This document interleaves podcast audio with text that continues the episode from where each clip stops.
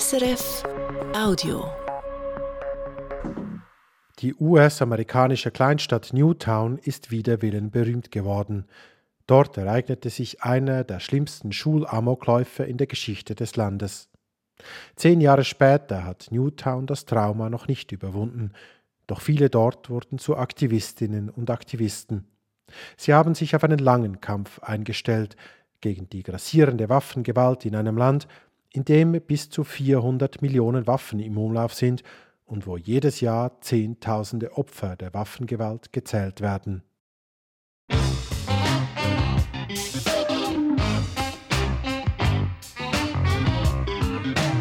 International.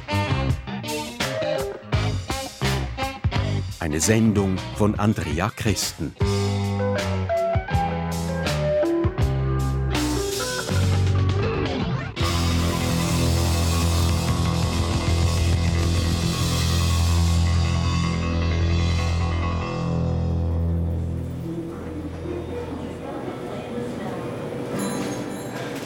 Der Dorfladen, der alte General Store, ist alles in einem. Kiosk, Imbissbude, Café.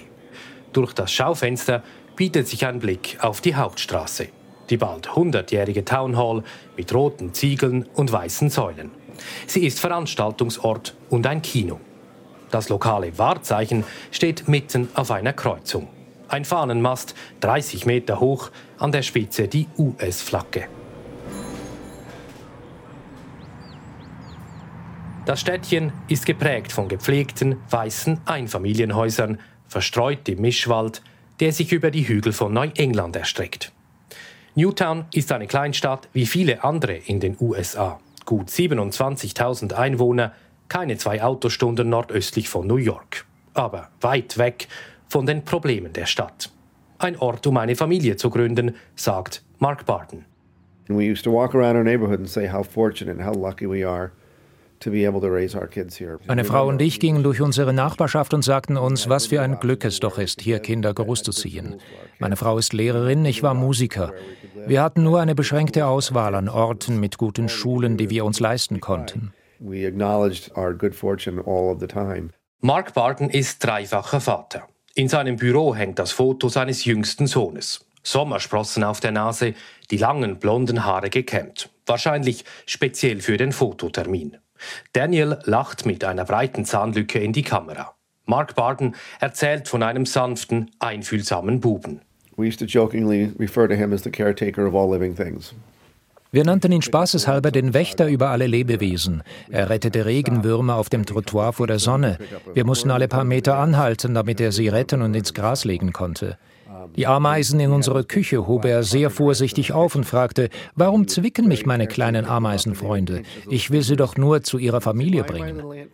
Von seinen Lehrerinnen hörten wir, dass er sich um andere Kinder kümmerte. Er sorgte dafür, dass Schüler, die alleine saßen, okay waren.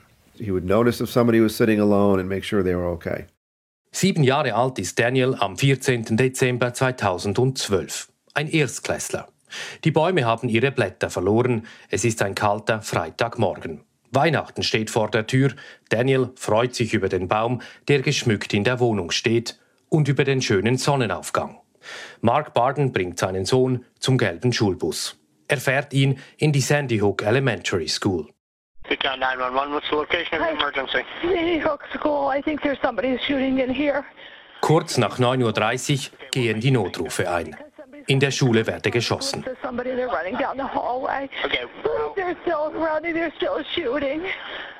Die Eltern erhalten erste Meldungen von einem Vorfall in der Schule. Scarlett Lewis ist die Mutter eines Erstklässlers. Sie kann sich im Detail an den Tag erinnern.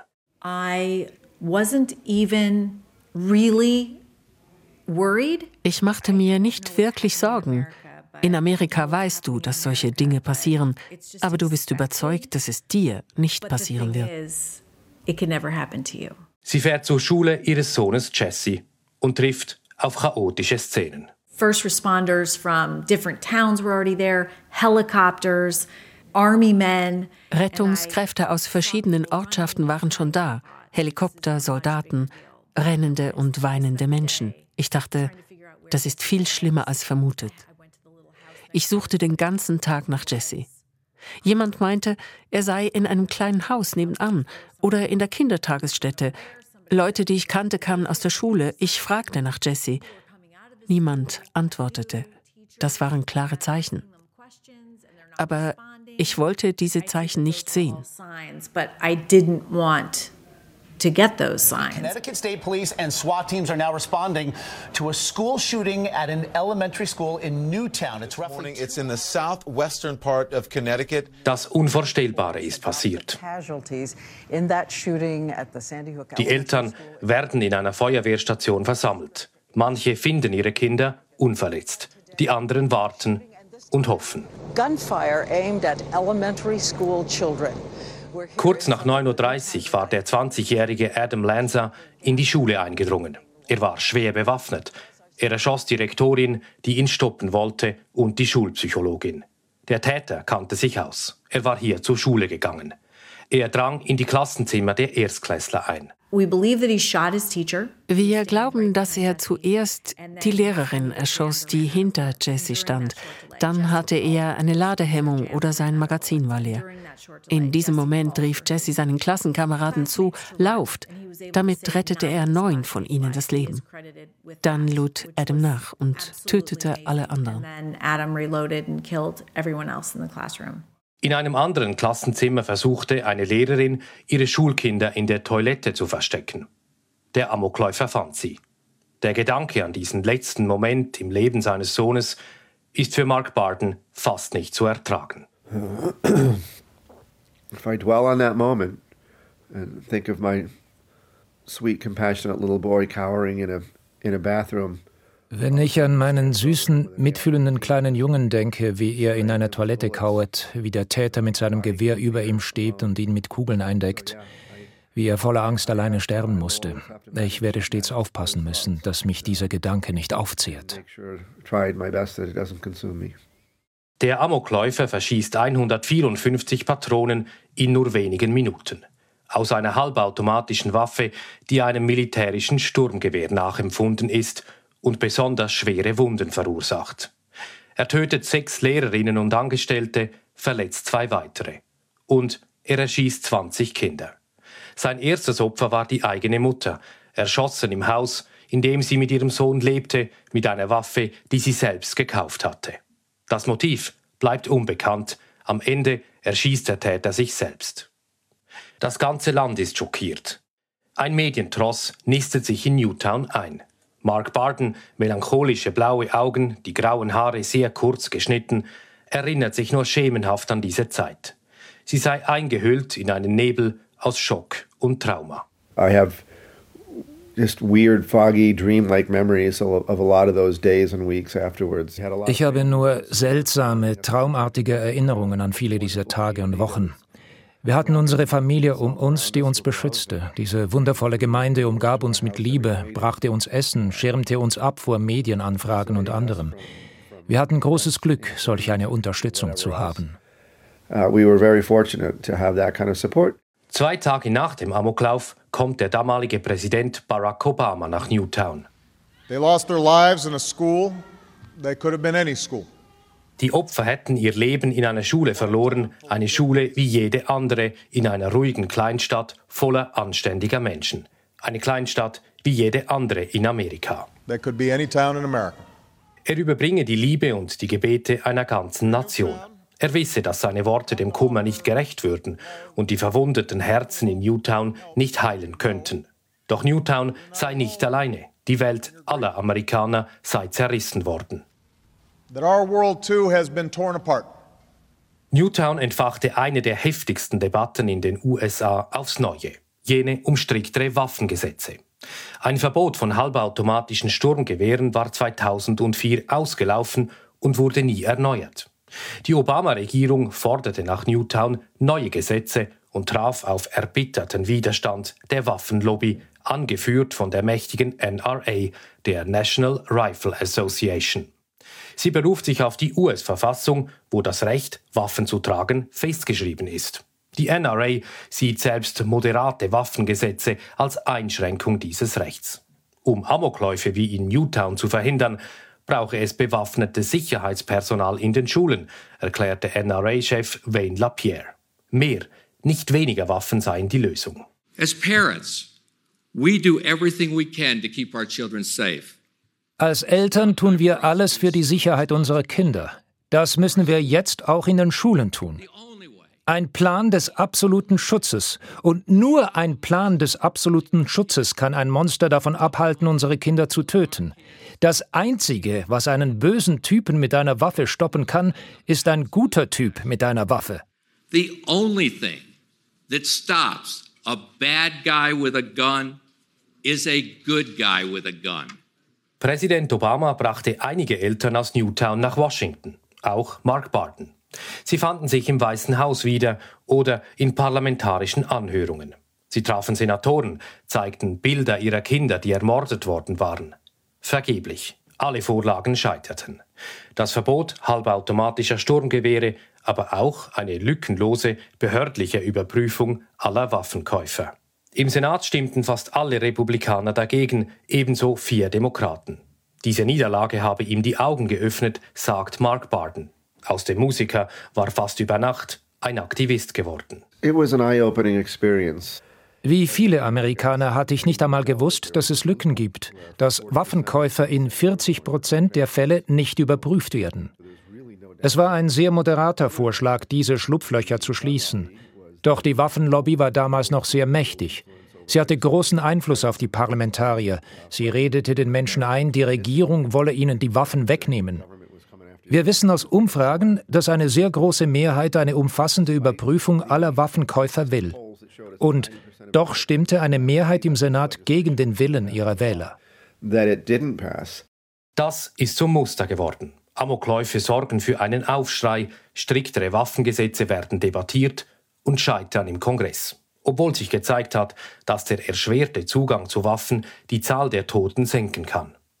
Die Waffengewalt ist derweil zu einer Art Epidemie geworden. So viele Menschen wie nie zuvor starben zwanzig zwanzig durch Schusswaffen, gut fünfundvierzigtausend, mehr als die Hälfte davon durch Suizid. Vorfälle mit Schusswaffen sind bei Kindern und Teenagern zur häufigsten Todesursache geworden. Unbekannte Ortschaften werden zum Symbol für die schlimmsten Auswüchse. Columbine, Parkland oder Newtown. Die Einwohner müssen lernen, damit zu leben.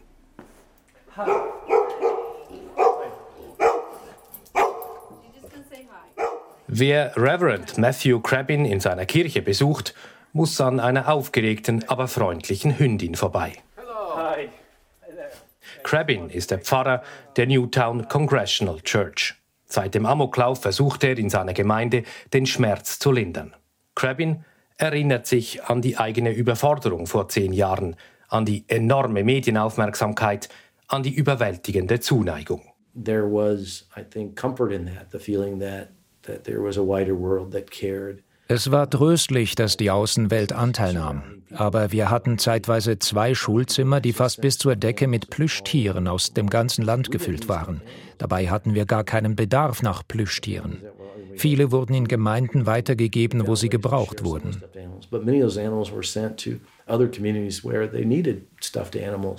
Heute sind die sichtbarsten Erinnerungen an den Amoklauf entfernt. Die Sandy Hook Schule wurde abgerissen, ebenso das Haus des Täters. Manchmal wird der Amoklauf hier nur zwölf vierzehn genannt, ein Verweis auf den schrecklichen vierzehnten Dezember zweitausendzwölf. Einige wollten den Amoklauf hinter sich lassen, sagt Crebbin. Andere bestünden auf eine Gedenkfeier. An den Jahrestagen versuchen er und andere Geistliche, ein Gleichgewicht zu finden. We do have a number of folks, families that uh, and individuals that I've talked to. Manche sagen, es braucht eine Versammlung, wo man sich an unsere Familienmitglieder erinnert. Wir werden aber nicht hingehen. Trauer und Trauma sind noch zu stark. Aber es ist uns wichtig, dass es so einen Anlass gibt. Newtown könne nie mehr zurück zur alten Normalität. Jede und jeder gehe unterschiedlich damit um. What do I do when I go somewhere else?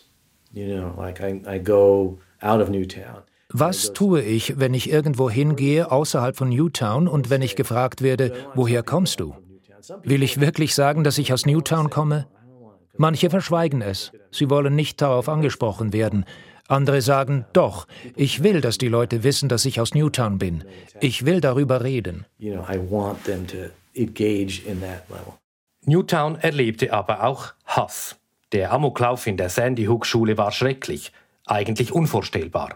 Vielleicht auch deshalb behaupten manche in den U S A, er habe niemals stattgefunden. And I said, this is the attack. Look, people gotta find the clips the last two months. I said they are launching attacks. Rasch verbreiteten sich Verschwörungstheorien. Der Amoklauf sei inszeniert worden, Kinder und Eltern seien Schauspieler. Alles ein Trick der Obama-Regierung. Sie wollen uns die Waffen wegnehmen und ich habe immer gesagt, passt auf, jetzt wird es Amokläufe geben. Und wie durch Magie passierte es in Newtown. Die Regierung komme, sie sei kurz davor, die Amerikaner zu entwaffnen. Das rief Alex Jones seinem Millionenpublikum zu, das er im Radio und im Internet erreicht. Jones ist der prominenteste Verschwörungstheoretiker am rechten Rand und wurde zum Megafon für abstruse Behauptungen rund um Newtown. Die sozialen Medien waren die Brandbeschleuniger. Die Eltern der Opfer wurden jahrelang belästigt. Auch Mark Barden. Oh ja, wir haben Hass erlebt, auch Morddrohungen. Es wurde behauptet, unseren Sohn habe es nie gegeben. Oder es habe ihn zwar gegeben, aber er sei gar nicht gestorben, wir hätten ihn nach Europa geschickt oder wir würden ihn in unserem Haus verstecken. Das hat direkt nach dem Amoklauf begonnen. Das bedeutete für uns ein neues, zusätzliches Trauma. So ja, that was a whole extra layer of trauma to deal with. Die Newtown-Eltern zogen gegen Alex Jones vor Gericht, wegen Verleumdung. In zwei Prozessen wurde er im letzten Jahr verurteilt. Er muss den Familien der Opfer rund eins Komma fünf Milliarden Dollar zahlen. Es ist unklar, wie viel Alex Jones tatsächlich bezahlen wird. Die Urteile gelten aber als wichtig, eine Warnung an jene, die Verschwörungserzählungen verbreiten. Zehn Jahre nach dem Amoklauf führt Mark Barden allerdings hauptsächlich einen anderen Kampf. Er ist zu einem prominenten Aktivisten gegen Waffengewalt geworden. Er und seine Familie sind in Newtown geblieben. Dort sitzt er im Büro seiner Organisation Sandy Hook Promise, das Sandy Hook Versprechen, gegründet mit der Mutter eines anderen Opfers. Diese Organisation ist mit einem einzigen Zweck gegründet worden. Wir wollen anderen Familien den lebenslangen Schmerz ersparen, jemanden Geliebtes durch Waffengewalt zu verlieren, die man eigentlich hätte vermeiden können. Deswegen setzt Barden auch auf Prävention. Amokläufer zeigen vor ihrer Tat Warnzeichen, so wie jener in Newtown. Er war fasziniert von Gewalt und von vergangenen Amokläufen, hatte schwere psychische Probleme. Er ging nicht mehr zur Schule, isolierte sich völlig von der Außenwelt. Hier setzen Mark Barden und seine Organisation an.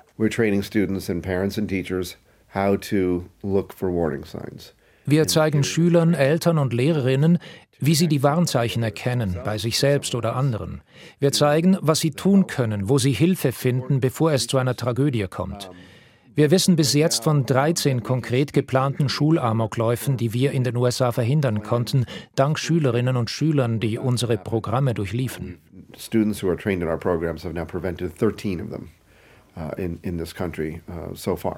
Beim Täter von Newtown reagierte niemand auf die Warnzeichen. Und der leichte Zugang zu verheerenden Waffen führte zur Tragödie. Der Amokläufer nahm sich Waffen aus der Sammlung seiner Mutter. Sie selbst hatte ihrem Sohn das Schießen beigebracht. Mass-Shootings, also Schießereien mit mindestens vier Todesopfern oder Verletzten, sind in den U S A alltäglich geworden. So the first thing I want to talk about is the fact that there's literally been sixteen mass shootings from the thirteenth, which was a week ago. Allein in der letzten Woche hat es landesweit sechzehn Mass-Shootings gegeben, sagt Jackie Haggerty. Die siebzehnjährige sitzt zusammen mit anderen Aktivistinnen in einem Raum in der Town Hall von Newtown. Vor einigen Tagen habe ein Amokläufer an einer Universität im Bundesstaat Michigan drei Studentinnen und Studenten erschossen. Sie kenne Leute dort, sagt Haggerty. Und schlägt vor, zum Beispiel Karten zu schicken, um zu zeigen, dass man an sie denke. Sie ist die Co-Vorsitzende der Junior Newtown Action Alliance, eine von mehreren Organisationen, die sich in Newtown gebildet haben, um die Waffengewalt einzudämmen. Es brauche striktere Waffengesetze, sagt Haggerty. Das Thema Waffenbesitz hat in den U S A etwas Obsessives. Das Recht, Waffen zu tragen, steht in der Verfassung. Aber die Rechte der einen dürfen nicht die Rechte anderer einschränken. Ich finde, jeder hat das Recht, eine Waffe zu besitzen, aber nicht auf Kosten meines Rechts zu leben. It can't infringe upon my right to live. Vier junge Frauen sind zur Sitzung gekommen, alle noch Teenager. Drei von ihnen haben als Kinder den Amoklauf in der Schule in Newtown erlebt. Sie gehören zu einer Generation, die mit der Angst vor Waffengewalt aufwächst. Übungen für den Fall eines Amoklaufs sind an U S-Schulen längst üblich. Eine Tortur für Audrey Nichols.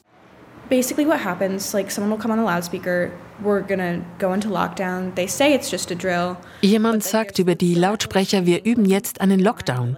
Ein Teil von mir fragt sich, was, wenn es keine Übung ist? Was, wenn es wieder passiert? Dann versteckst du dich in einer Ecke und es bringt dich zurück zu diesem Tag vor zehn Jahren. Als wir in unserem Schulzimmer saßen, möglichst weg von den Türen, weg von den Fenstern. Ich zittere bis heute während Lockdown-Drills. Ich habe überhaupt schreckliche Angstzustände wegen des Amoklaufs. Im letzten Jahr war es, als würde sich der Amoklauf von Newtown wiederholen. In Uvalde im Bundesstaat Texas erschoss ein junger Mann neunzehn Kinder und zwei Lehrerinnen. Wieder in einer Primarschule, wieder mit einem halbautomatischen Sturmgewehr, das der achtzehnjährige legal gekauft hatte. Die jungen Frauen in Newtown sind wütend, dass sich diese Gewalt nach zehn Jahren wiederholen konnte. Sie fühle sich im Stich gelassen von den Politikern in Washington, sagt Michael Wilford. Sie sehen doch, was passiert. Sie kommen an die Orte, wo es geschehen ist, aber dann handeln sie nicht. Nichts passiert, auch wenn es immer und immer wieder passiert. Ja, sie kondolieren uns, aber sie tun nichts dagegen. Das ist sehr enttäuschend. Teenager spielen eine wichtige Rolle im Kampf für schärfere Waffengesetze. Nachdem ein junger Mann vor fünf Jahren in einer Highschool in Florida siebzehn Menschen erschossen hatte, starteten wütende Überlebende eine landesweite Protestbewegung. Sie gipfelte in einer Demonstration mit Hunderttausenden Teilnehmerinnen und Teilnehmern in Washington. Die Jugendlichen in Newtown sind Teil dieser Generation, die die Realität der Waffengewalt nicht akzeptieren will. Wir beenden unseren Kampf nicht, wenn wir dieses oder jenes Gesetz durchbringen, zum Beispiel ein landesweites Verbot von Sturmgewehren. Wir beenden ihn, wenn diese Gewalt kein Problem mehr ist. Der Amoklauf in Newtown hat viel ausgelöst. Mehrere große landesweite Organisationen wurden gegründet, die schärfere Waffengesetze fordern.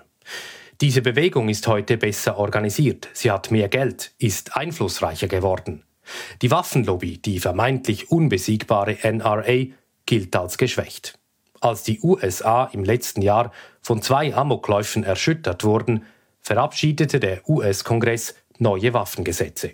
Sie sind nicht der große Wurf, aber das erste Gesetzespaket seit Jahrzehnten.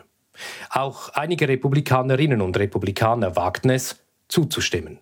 Das sei wichtig, sagt Mark Barden, der hinter den Kulissen mitwirkte. Die Republikaner, die das Gesetz unterstützten, merkten, dass ihnen nicht gleich der Himmel auf den Kopf fällt. Ein Thema, das sie vor zehn Jahren vermieden, hat sich zu einem Thema entwickelt, mit dem auch Republikaner punkten können. Aktivisten wie Mark Barden hoffen, dass sich das als Gezeitenwende erweist. Ein erster Schritt hin zu griffigen landesweiten Waffengesetzen. Doch Aktivisten wie er stellen sich auch auf einen sehr langen Kampf ein. Konservative Amerikanerinnen und Amerikaner pflegen eine fast religiöse Waffenkultur. Sie bilden die Wählerschaft der Republikaner, die jetzt im Repräsentantenhaus, in der großen Kongresskammer, die Mehrheit stellen. Starke Waffengesetze sind zurzeit unwahrscheinlich. Zudem geben im obersten Gerichtshof konservative Richterinnen und Richter den Ton an. Sie könnten neue Waffengesetze wieder umstoßen. So bleibt ein Flickenteppich. Viele Bundesstaaten haben ihre Waffengesetze in den letzten Jahren zwar verschärft, andere konservative Bundesstaaten haben sie gelockert. Mancherorts ist es sehr einfach, an Waffen zu kommen. Auch sind Waffengesetze kein Allheilmittel. Es gibt auch tiefergehende Gründe für die Amokläufe, etwa die psychischen Krankheiten der Täter. Die Gewalt wird in den U S A nicht so bald aufhören. In Newtown erinnert seit kurzem eine Gedenkstätte an die Folgen dieser Realität. Etwas abseits der Straße, umgeben von Bäumen, in Sichtweite der neuen Primarschule. Ein kreisrundes Wasserbecken aus Granit. In der Mitte steht ein junger Baum. Er wird weiter wachsen können, anders als die Opfer. Ihre sechsundzwanzig Namen sind auf dem Beckenrand eingemeißelt, auch jener von Daniel Barden. Er vermisse seinen Buben, sagt Mark Barden. I still wake up thinking, oh my God, this ich wache immer noch manchmal auf und denke, oh mein Gott, das war ein fürchterlicher Albtraum. Auch nach zehn Jahren muss ich versuchen, damit zurechtzukommen, dass Daniel nicht mehr da ist, dass das nun unsere Realität ist. Das wird wohl immer so bleiben. Daniel war ein bemerkenswerter Junge. Dass er nicht mehr da ist, ist ein Verlust für die ganze Welt.